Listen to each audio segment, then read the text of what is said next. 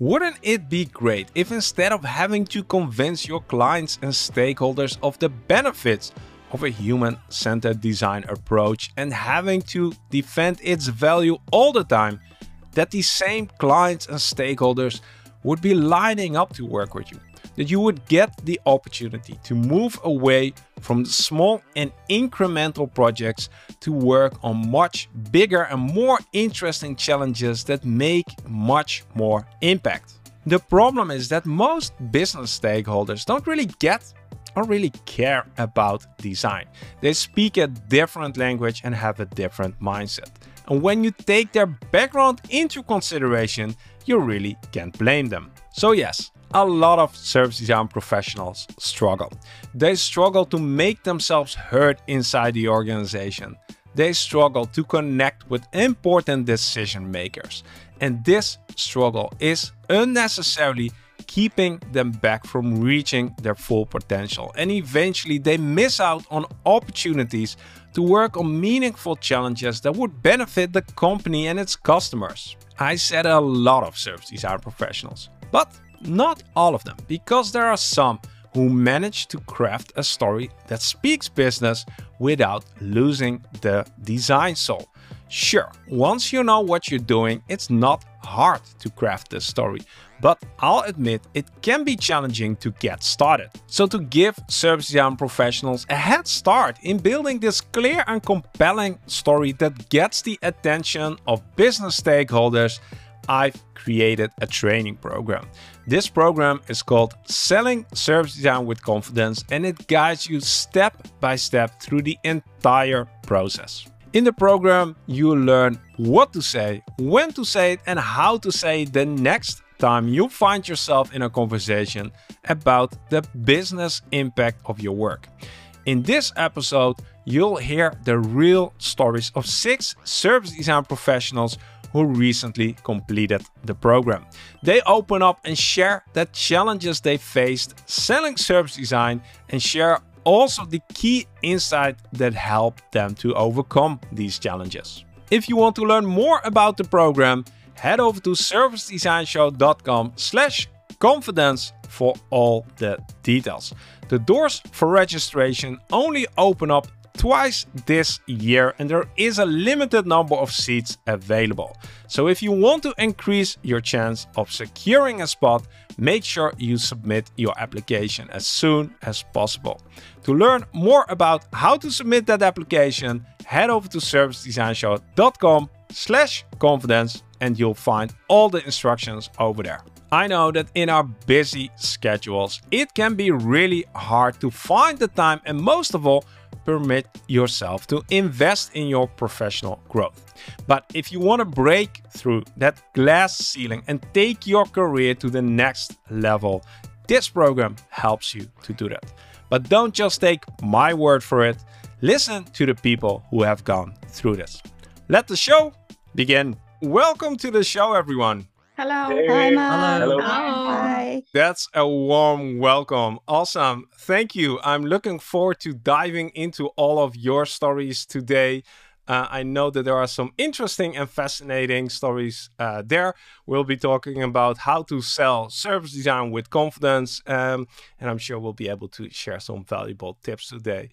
Let's not waste any more time and sort of jump into the first conversation. Can I invite you in, Caroline? Hi there. Hello.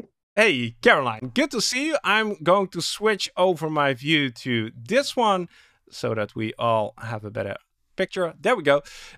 Caroline, I'm going to start with you. It's always the most exciting part to be the first sort of guest or graduate, because that's what you are in this case.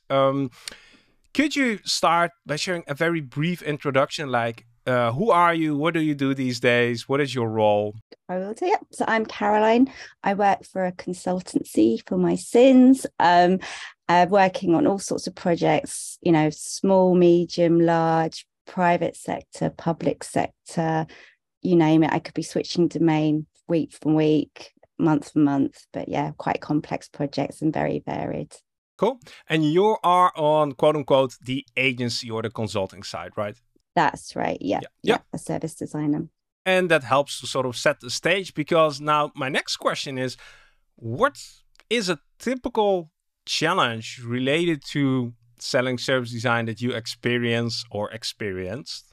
I think it's dealing with people with different levels of service design maturity. So because I'm sort of jumping from clients with either they've got a lot of knowledge about service design to ones that don't, I'm having to make that context switch quite quickly and understand their level of maturity, and that can lead to some things like they want to do recruitment for users and they've never done that before, and they don't quite understand what's involved, and a lot of hand holding and helping them through that. So what's the impact of that with you when that's a challenge? Like, I think it's trying to get them to understand the risk that if they haven't done something before, it's that sort of you don't know what you don't know.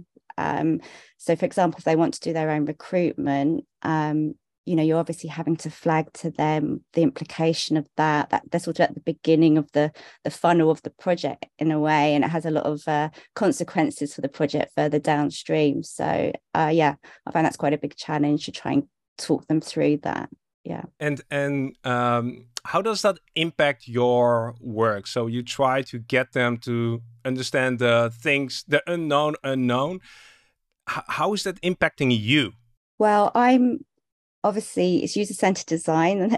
So if, it all starts with users. So if we can't get the users, then the risk is that you can't really do a service design project without user input. The quality of the users may be sort of jeopardized if they haven't done the recruitment before, whether they're using an external recruitment agency, whether they're going off their own database. So it's sort of quality, it's time, and I guess it's a risk to timelines as well. Yeah. Basically, what I'm hearing you say is if you sort of fail with this, you're on the risk that you won't be able to do your job in a way that you want to do or deliver the quality that you want to deliver. Is that right? Yeah. And the time frames as well. Yeah. Yeah. Yeah. Yeah. Yeah. Okay. There is something at stake here. Now, have you found something in the program that helped you, maybe that you've already tried to overcome this challenge? I think actually we've been having some coaching calls, which have been very useful.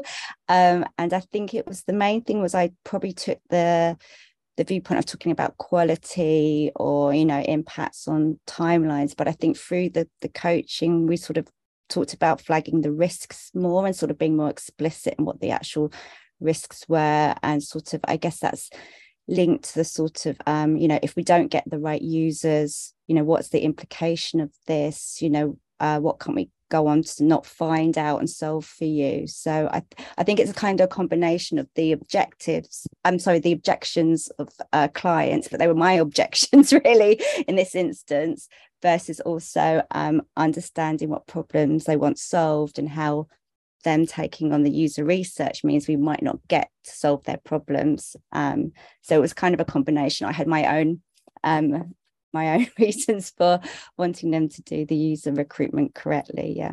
Is this different than how you used to approach the problem? Yeah. Like I said, I think I probably would have talked more about quality of the users rather than the impact on the timelines and the risk to the actual problem that we were trying to solve. So sort of talking more about the value and how it impacts the value that we can deliver to them, versus just getting the wrong sort of users or not having enough users. Yeah.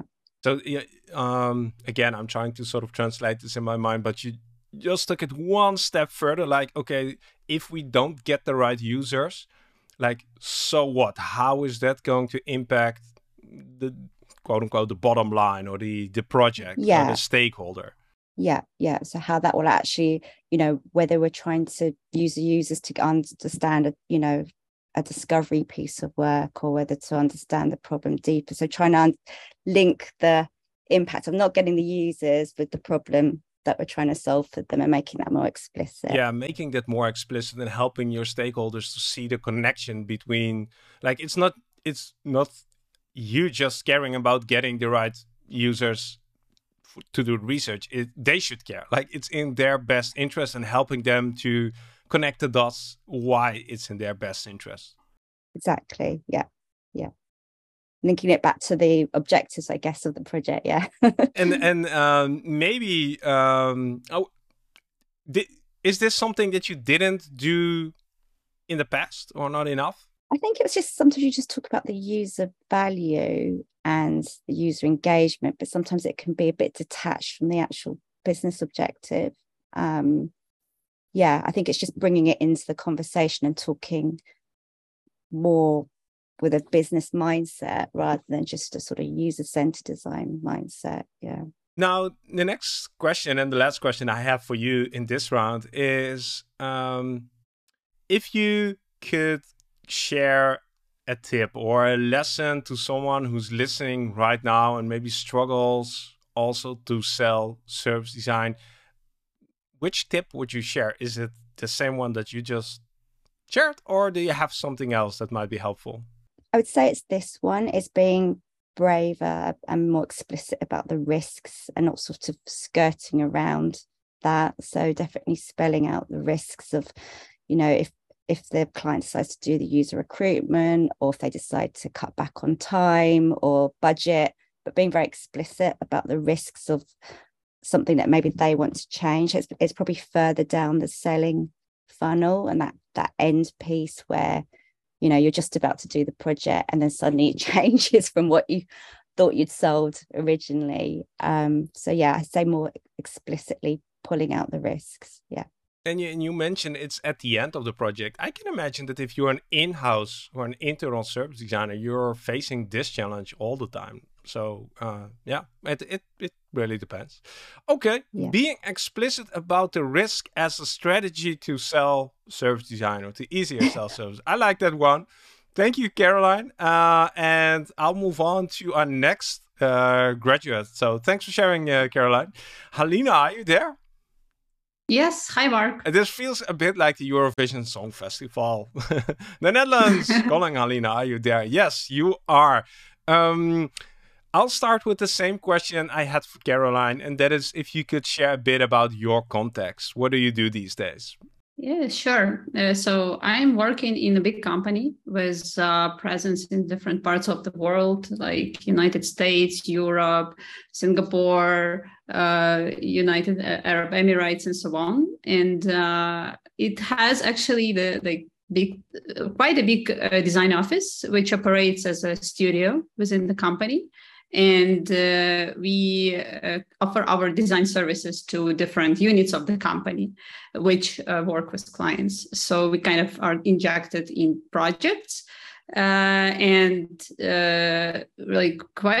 quite some time, I've been involved in pre-sales kind of work and discovery work, which is different from just doing some product design work and implementation work. And this brought me to thinking that I probably need to improve my skills in communicating with business people, with people who have other mindset than myself. And so this brought me to this course. And I want to dig into this, of course. When you say you felt that you needed this program, why did you feel that? Or stated differently, which challenge were you running into? Well, actually, I felt like being involved in this early stage of working with customers, I'm doing two parts. I'm doing design work as well as actually showing some customers actually don't know why we are doing what we do. And this implies that we also need to educate them and to explain okay, we need to do research because later in the later stage of work, this will be available because this and that. So I just felt that I need to be able to explain that, because if they don't understand, if no one explains it to them, they will not do it, right? So I will not be able to do research myself if I am continuing with a project, or a person who comes to work after me will not be able to do research, and this will put the quality of work in danger on the later stage of the project. Yeah. That makes sense. And when you say you wanted to be able to explain that to non-designers, that's what I'm getting from your story. What did you miss? Like, what Which skill maybe didn't you have that you felt you wanted to gain to be able to do this better? I would say confidence. So it's just to have courage to speak up, right? To be prepared, to be calm, and to be persuasive about the value of the work that I do. Because if I cannot explain it, then no one else can do it, because there are many other roles involved usually in the project. So, and people are competing to some extent for the client time, right? So I need to be very explicit about what I do, why I do it, why I need this time with the client, or why I need to talk with users, and so on and so forth. So that's like making this first step and being prepared to this, and then going further with all the questions, all maybe objections that I may hear from clients and also internal team. So this was what I felt I lacked. So I needed to be better in this. Yes. And this is what I also hear often. Like you mentioned confidence and courage to speak up. Like most of the time, you sort of have all the pieces of the puzzle. It's just like turning them into a coherent and a clear and a consistent story. Like you don't have the luxury to ramble on or to spend a lot of time with people explaining it. You need to have something that works quickly, right? That's what is noise and what is like the signal. Yes, of course. And I would add that doing the service design piece of work will also impact and help other people involved in the project, like technical people. They will also benefit from it, right? They will understand what needs to be done and why, and what value will it bring either to customers or business. So it also helps everyone. So I felt like, okay, I need to explain it to them, because if they don't understand, I just need to be more patient and just try, right? For the greater good. Yeah. Yes. So can you take one thing from the last weeks that you learned that you feel that was maybe one of the most helpful things?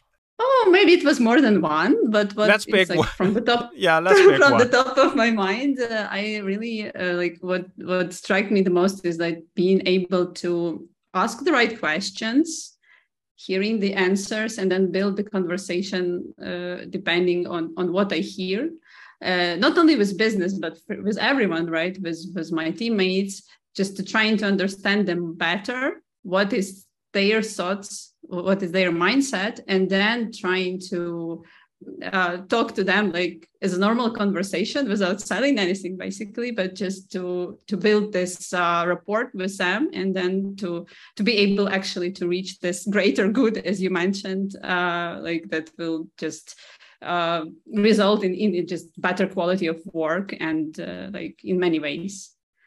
So asking right questions. Yeah. Now I'm listening to this podcast and I'm thinking, yeah, sure, asking the right questions. Like, how obvious?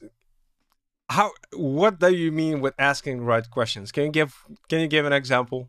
Well, it's like we were practicing on our conversation simulations. It's usually the better way to build the conversation was starting with questions, not making assumptions.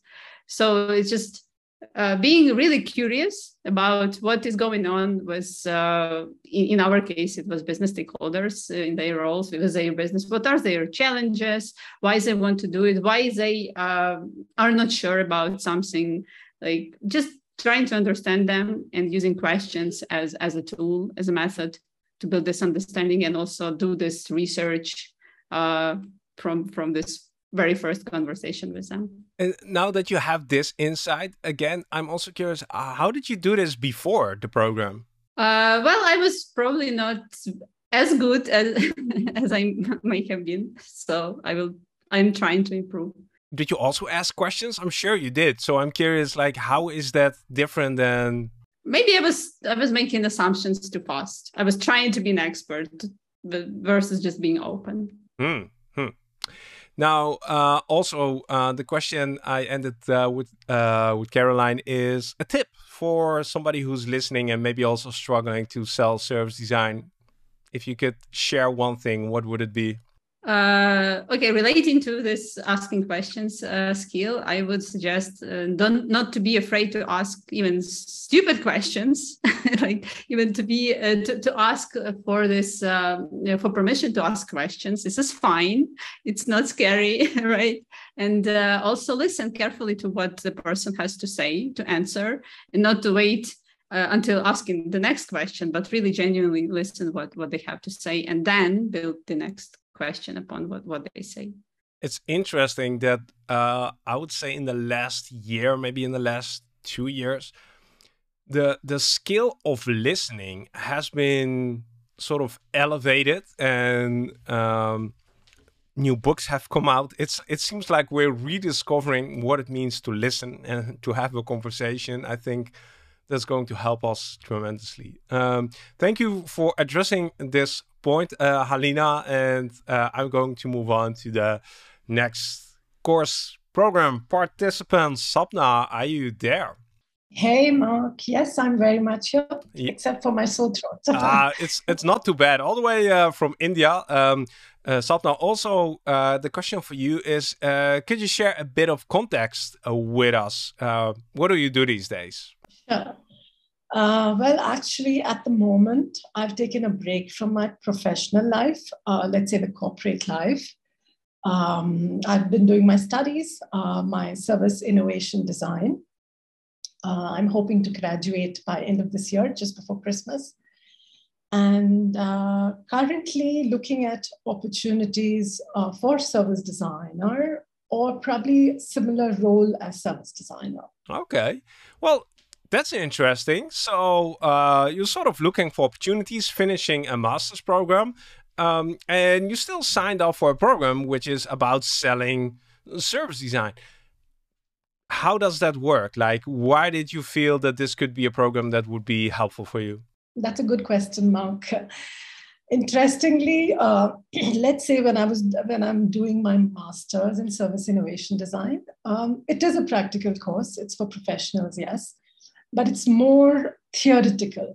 So to kind of get something very practical, you do get the bookish knowledge, but I think the small tips, techniques, and the knack to kind of, let's say, the convincing skills or the communication, the right communication is what I was looking for. And to be honest, I've been seeing some of your shows, which I found very, very, I was very inclined towards it. And I just felt I would get some kind of a practical, you know, on a daily basis, kind of a situational, ad hoc-ly things, because I think getting this theoretical knowledge or even like practical based on experience, but tackling those sticky situations or ad hoc situations is also something that I'm looking to learn from everything around, everybody around. So yes, the thinking on your feet and being in the moment and being able to sort of respond to those challenging questions non-designers have, rightfully so, about what we do. Was there a thing that you found specifically interesting in the program? We go over different chapters, different modules. I'm curious if there was anything that stood out for you. Actually, most of them, the others have said it, but I think for me, what stood out was, because my background is user experience, custom and usability analyst. So to kind of move into the service design domain is much more getting involved with the mindset. So looking at what only consumers were looking or customers were looking at is what was the focus. So when you kind of, I was looking at a customer journey, for example.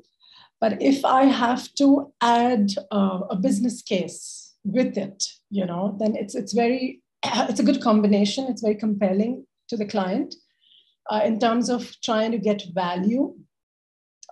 Even small little things are cost effective or improvements, because my previous experience was also in the customer service oriented, especially the last part of my experience.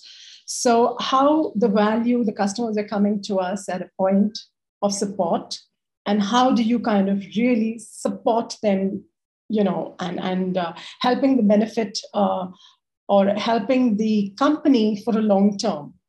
looking at your existing users and trying to see how the process evolves with the customers. So what stood out for me, just come back to your question again, was I think the hand-in-hand building a business case with your customer journey was very, very impactful, because it would also reflect on the ROI questions or the value-related stuff. So, and that was the reason I wanted to join this program, so that I get those, you know, tips and techniques and maybe conversations as well. So yeah, it's not just about the user's case, it's also about the business case. And I think we have the holy trinity of what is it, viable, feasible and desirable, and we often talk about the desirability part, and we sort of have the viability there, but we often don't talk about it. And I think what you're highlighting is that we also need to become more fluent and more articulate about that specific area.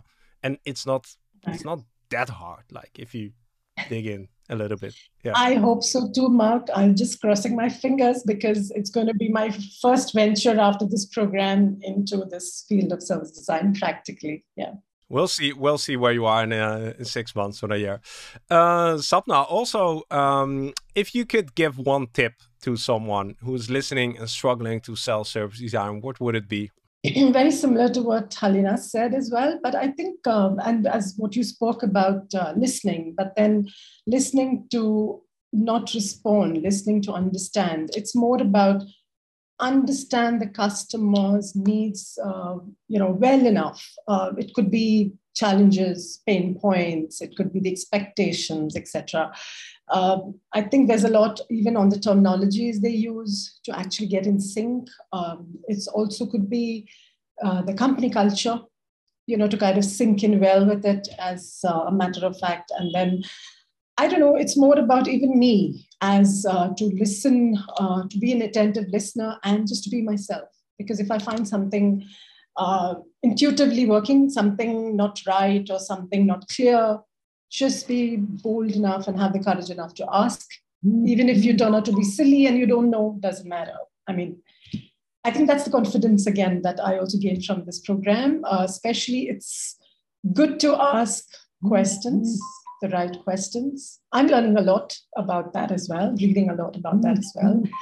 But I like the way when you're very attentively listening, and within that context, you could come out with some doubts and questions, and then it gets leads to a conversation, which then comes to be very effective and fruitful overall. Yeah, and we come back a lot to asking questions and sort of having the courage. And it seems that asking questions is an undervalued skill or underappreciated skill. And one thing that helps me to flip this around is I'm asking these questions in service of the person I'm talking to. So I want to help them. And in order to help them, I need to be relevant and I need to know something about the situation. So not asking questions is actually being very selfish and doing them a disservice. So I need, that works for me, like flipping the narrative in your head. Like I'm just asking these questions to help you. And yeah, that helps me. Sapna, sorry, Maxi, I learned even that again. Another add-on tip. Thank you. We have to keep repeating this self. Like it's a mantra that I also have to remind myself on as often as possible. So yeah, thank you. And we'll move on to our next graduate, and we'll take the airplane from India to, I think, UK, London. Are you in London, Andy? My agency is, Mark, but I'm I kind of flirt from the north of England to London. So yeah, yes. All right.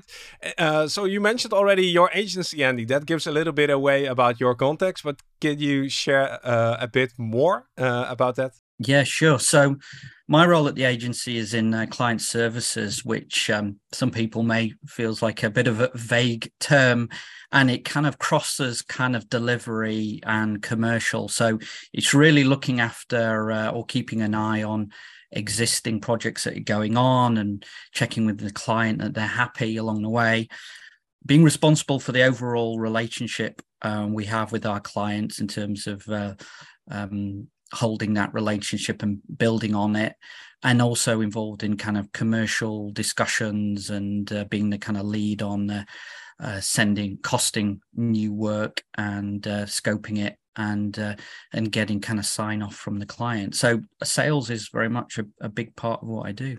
Yeah, you're an interesting persona in this program, because a lot of people who join do have like maybe a more of a service design, I wanted to say design background, but you're actually in account management, in sales, in a agency that does service design, right? That's...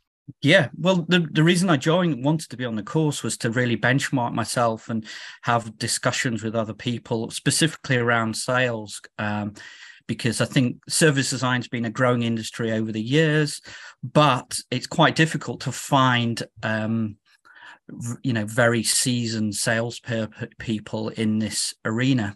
So, yeah, I wanted to kind of test my knowledge and benchmark myself and hopefully improve in my selling performance. You never stop learning how to do things better, and yeah, I was keen to be involved for that reason. I'm curious to your experience with selling service design, as you've already been doing that. What is maybe the hardest part to sell service design? Well, one of the biggest challenges with all sales is competition. And one of the things I found is you often get briefs from potential clients, and it doesn't say service design on it. And what you tend to go through is a process where you've been invited to respond, and there's a whole bunch of other agencies out there, all from different backgrounds, all from different perspectives. And the traditional way a lot of design agencies go about things is in the pitch. If there's a formal pitch process where you have to present to the client a number of people on the client, a lot of agencies will go straight to the possible solution. And they do a big flash bang, lots of time spent on pretty visuals and nice looking decks. And for some clients, that's very alluring, because they feel like, wow, this agency is ahead of the rest, because look, they've got these great, amazing concepts. Now, that's always a challenge when you're a service design agency, because inherently, you never solutionize first. It's almost in our DNA not to come up with solutions first. And it's actually sometimes very hard to compete in these situations with these other more traditional design agencies. So I think understanding or qualifying is a big part of sales, and sometimes you need to make the decision that there's is service design, the amount of time and effort that you will put into the design process and for the pitch, is your chance of success. You know, do you have a good chance of success, or are you likely to do a ton of work and ultimately be unsuccessful? So I'd say that's one of the biggest challenges, is sometimes you don't get briefs that say service design, and you're in these environments where there's other agencies with different approaches. Yeah, and you just have to be just as careful qualifying your clients and the challenges you take on as the client should be qualifying their suppliers and their agencies, the consultancies they work with. And so yeah, that is, I haven't articulated it that way, but pitching against solutions, that's a tough battle if you yeah. Was there anything in the program that you were able to take away and maybe prototype, experiment in your sales process? Yeah, well, this is what I wanted to come on to, because some of the stuff we have discussed kind of really helps when you're competing against more traditional design agencies. So they'll, as I said, they'll maybe come up with flashy solutions or kind of concepts. But the way I think the way to combat that from a service design perspective is to really drill into the ROI and to have those conversations around what value you can provide, how success is going to be measured, and what is the potential upside for a successful project. Because more traditional agencies are not good at that. So by actually going into the deeper questions of how do we measure success and what does that look like, and you start your pitch with slides on that, you almost blow, or you make them realize that going straight to the solution is not the best approach. So in a way, you turn what traditionally is a strength of more normal design agencies into a weakness. So I think being prepared to spend that additional time on the ROI stuff really makes you stand out. Mm. And I have to think about a conversation I had with someone who sort of, the conversation was about how much risk are you willing to take? Again, risk, or are you a gambler? Like, how sure are you that this is the right problem we're solving? So if somebody is pitching a solution, you have to be very, very sure that that's the right problem. And I think as service designers, we are sort of, like you said, almost obliged, or it's in our DNA to sort of first question that and to say, maybe we should do some time diagnosing what's wrong with you before we amputate your arm. Like, yeah, that might be a big bet. So yeah. If your client is open to that, and if there is some doubt, if that's the right problem, you definitely have a chance, a very good chance to land the right clients. Exactly. I mean, sometimes I tend to try and follow service design principles on the actual clients we're trying to do the service design work for. So if you're in front of a panel of 5 people who are selecting an agency, and none of them have, if you look on their LinkedIn profiles, and none of them have service design, anything related to service design, I think sometimes that's kind of a red flag that they're just looking for a whizzy, flashy kind of concept, but their maturity is not the level where you may build a kind of long-term valuable relationship. What kind of advice would you give someone who is in similar situations or conversations? Qualify the opportunities you decide to take on, and then do that, spend the extra time to really drill into the value that you could potentially provide, and framing and understanding the problem in terms of framing that correctly with the client. So if they're not willing to have that conversation around what success looks like and what value is, it's sometimes wise just to sort of maybe not pitch for that piece of work, but definitely try and push for a conversation before submitting kind of responses to briefs, and spending all that time getting ready for pitches. Yeah. And there's always an opportunity cost. Like, if you say yes to pitching to a client, you're saying no to the next client who might come by and also ask you and might be a better fit. So being selective, and we can have a different episode about how you get into a position where you can be selective. I think you always need to be selective, but being comfortable with saying no when there's not a good fit. Again, that's not even in the long term, in the short term, that's going to benefit everybody. So yeah. Couldn't agree more, Andy. Thanks for sharing your experience. It was awesome to have you on the program as somebody who has a different, comes in at a different angle to these questions. That was definitely enriching. Let's move on. And we're staying in the UK this time. Julia, are you ready? Hey, Mark, absolutely. Happy that you're here. Also, you have a quite distinctive background compared to the other participants. Can you tell a bit more about that?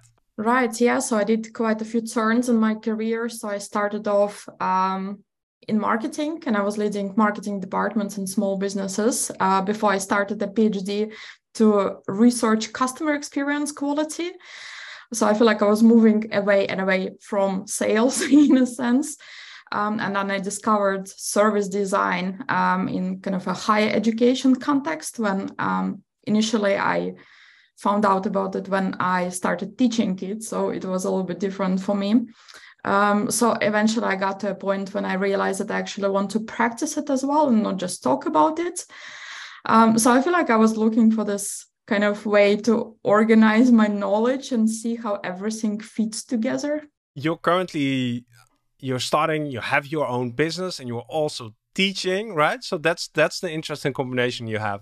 Yeah, absolutely. So I'm a lecturer at the university, so I'm teaching service innovation, product innovation, and I just recently started a service design agency as well. And probably another thing which kind of came out of the course is I'm championing service design in higher education at my university as well. So I have a few projects starting in that direction as well. That's awesome. Now, with all these different hats on, I don't know which one is most relevant or most interesting to you, but I'm curious from the head of the business owner. What is a typical challenge you encounter trying to sell service design?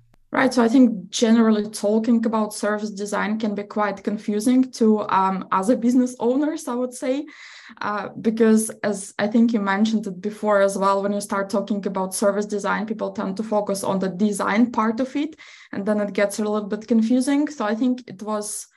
yeah, that was probably the main challenge, how to actually talk to people about those things without overwhelming them with different terminology. And have you experienced situations where you noticed that people were overwhelmed? Absolutely, yeah. One time I got a comment from somebody and I say, hey, wait a second, I think you come from the academic background just because of the way you're talking. Absolutely. Mm. And I'm sure that isn't the best way to open doors to collaborate with people, by confusing them, right? Absolutely. That's not what you want. Now, you also have been through the entire program. There was a lot in there, but was there anything that you already could take out and maybe try to apply in your own practice? Yeah, absolutely. So I'm still quite early on in my practice. So what I'm working with a few clients, but I'm also looking for the correct clients for myself. So I was applying this approach of asking the questions and not jumping into overwhelming people with a lot of information. And I found it really helpful. Also using particular language, for example, talking about, being an expert in improving services, helping organizations to improve services or innovate services or serve the customers better. I feel like that really something that people can affiliate when way better than, jumping into service design and confusing them a little bit. And I had very good experience in some networking events, talking to people with regards to service innovation, asking them about the specific challenges in their sector.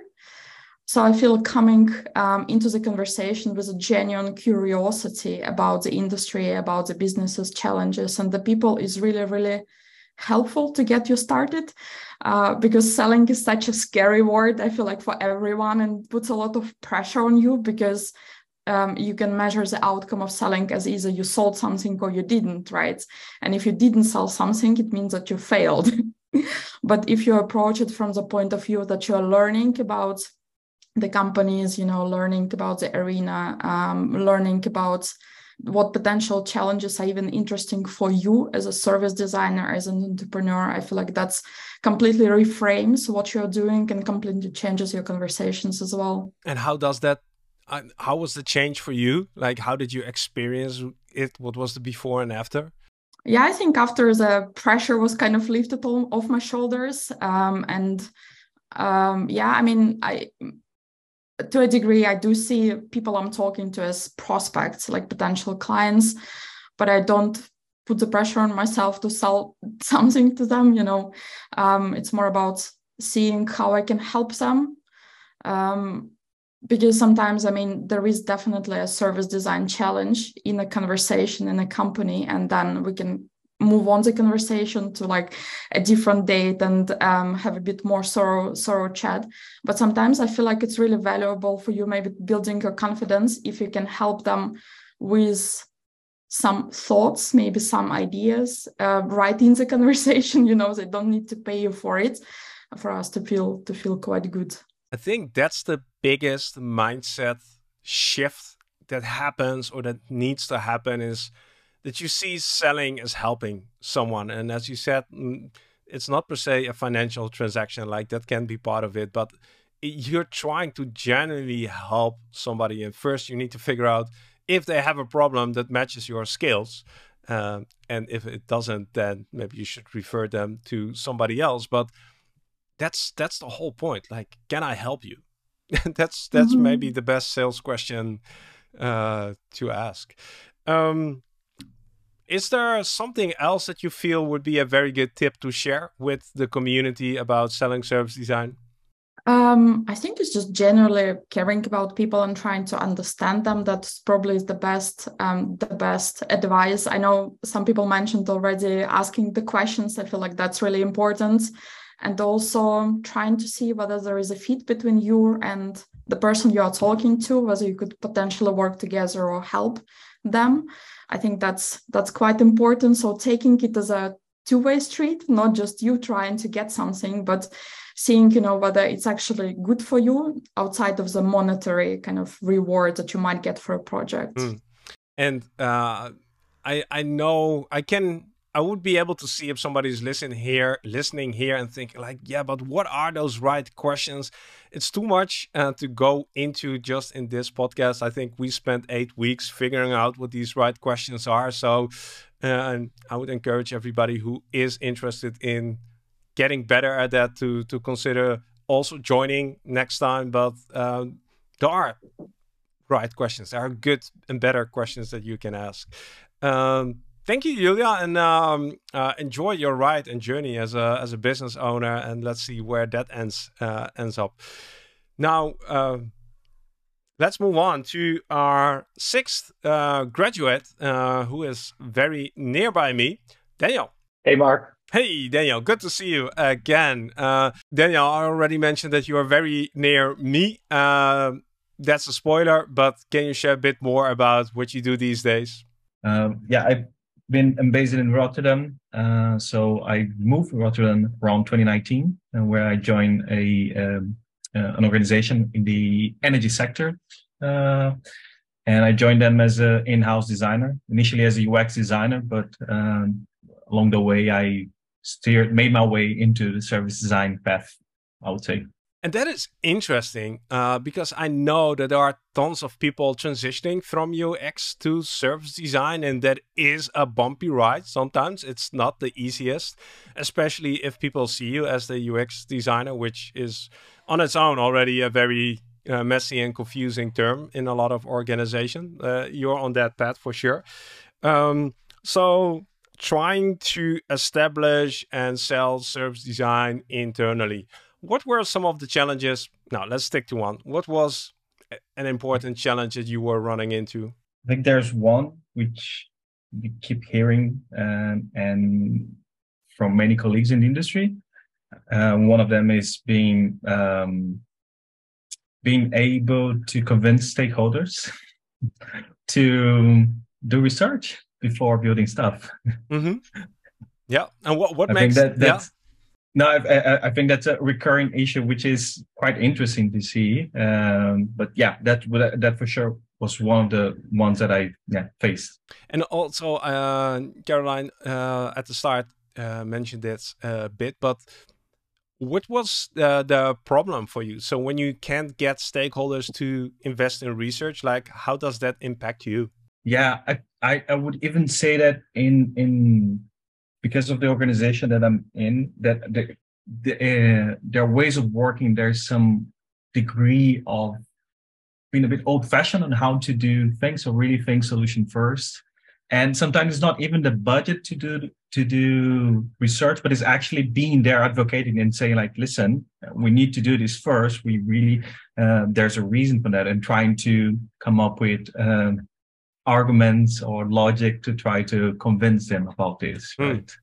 That was one of the biggest challenges. And it still is. Yeah, I can imagine, and it will be for a long time. And you mentioned traditional, but it's there is a certain way of working and a certain belief system, and people like bringing design into an organization which is not used to it. Like there are some things that are less compatible with the existing way of working. Also, the question for you. Did you find something in the program that could potentially help you to overcome this challenge? Yeah, many things. One thing for sure is around, and I think that that has been said today a few times, is about how to practice a bit of the active listening in the sense of I've understood and experienced that most of my struggle to convince stakeholders was related to the fact that sometimes I was trying to push a conversation and trying to steer the direction without understanding what were their concerns, what are the values that they had, and so my speech didn't resonate with that expectation that they had. So basically, one of the things that we explored in the course that helped me is how to really frame our conversation, or to really be more ask more questions and let them steer the direction so that they will tell you the path of what is it, where the value lies and what are the challenges, right? So that you can, from there, craft a story using their own words, right? So I can imagine that that's the scary part, because you already know research is important. You just want to sort of push your stakeholder into that direction, like nudge them to do research. And when you take a step back and start asking questions, you don't know which direction this conversation will go. So it might feel like, oh, will I be wasting my time? Do we have time for this? Do I have the time to listen now? We just need to do this. Like it's pushing somebody. And maybe like if we want to go too fast and don't take the time to, like all of you mentioned, to listen, to be respectful to the other person, take them seriously more, not just in thoughts, but in actions, and listen to their concerns. At first, it may seem like we're making less progress, but the theory is that everything at some point will become much easier, right? Yeah, yeah, absolutely. Yeah, absolutely. Have you been able to already practice this and put this into practice and see if it actually works, or if it's just nice theory that we're putting out here? No, I would say, well, it's still work in progress, but there has been some things in my work that I've been able to have a different approach. So, and that I could already observe certain benefits of it. So, for instance, approaching. So, one of the things is really along the way of any initiative that you're able to show to link back to the value of what the stakeholder has brought initially, right? So, if you throughout it might be a bit annoying and repetitive, but it's about really making clear that hey, you know, that's why we're doing this. To a point where you don't actually need to say this, and when you see someone repeating that in the meeting, and you don't need to say this, it's just like, okay, that's a good thing. When you say stakeholders, that is saying like, oh, but wait, don't we need to do a specific? Don't we need to research this, or don't we need to go through the specific phase, or validating some assumptions before that? Then that's yeah, I think that's a positive outcome of the work, and I've been able to experience with a few of the folks with whom I work. Yeah, when other people start adopting your language and start using your slide deck and sharing your story, like that's almost the ultimate form of success. Like, yeah, something resonated here. Yeah. Finally, also, if you could share one tip to sell service design, what would you say? Be patient, empathetic with stakeholders, especially those with little or no experience with designers, so really put some effort to build this connection, and really try to use the language. They're also like what are their values, and use that to create this connection and advocate for the work that you need to do, right? So, and I think by being patient, I mean, of course, like being active, asking things, but understanding that is a, it takes time to change this. So yeah, aim for the long run, I would say. So I like that as a takeaway, being patient. And I think what's really easy to forget is that when we all first learned about design, it wasn't an overnight thing that you wake up and then you sort of like, yeah, design is the thing. It was also a gradual process. But now that we're here, it's really hard to appreciate like the transition that we also had. And we are trying to sort of have people like that light bulb moment, but that's not the way it works. Like it's a process and it takes time, and people have to see things, people have to hear things multiple times before like sort of slowly but surely the story starts to sink in. And I think we really quickly forget that it was the same for us as well. Yes, absolutely. As you've made it all the way here, I really hope that you enjoyed this conversation and also got something useful out of it. How to communicate the benefits of our work clearly is a topic that needs to be discussed more often in our community. So once again, I want to thank these courageous professionals for coming on the show and sharing their learnings with you. If you also sometimes feel stuck and that you're not able to get the message about the value of your work clearly across, and that this is preventing you from working on bigger and more meaningful challenges, well, then developing the skill to sell service design might just be the right next step in your career. In 2023, we will only run 2 cohorts of the Selling Service Design with Confidence program. Depending on when you're listening to this conversation, you might still be able to get on the waiting list and benefit from the early bird discount. As the number of seats is limited in each group, we have an application process. To learn more how to apply, head over to servicedesignshow.com/confidence. So that's servicedesignshow.com/confidence. There you'll find all the details and instructions on how to apply to the next round of the program. My name is Mark Fontaine, and I want to thank you for being part of this community. Keep making a positive impact, and I'll catch you very soon in a brand new episode of The Service Design Show. See you then.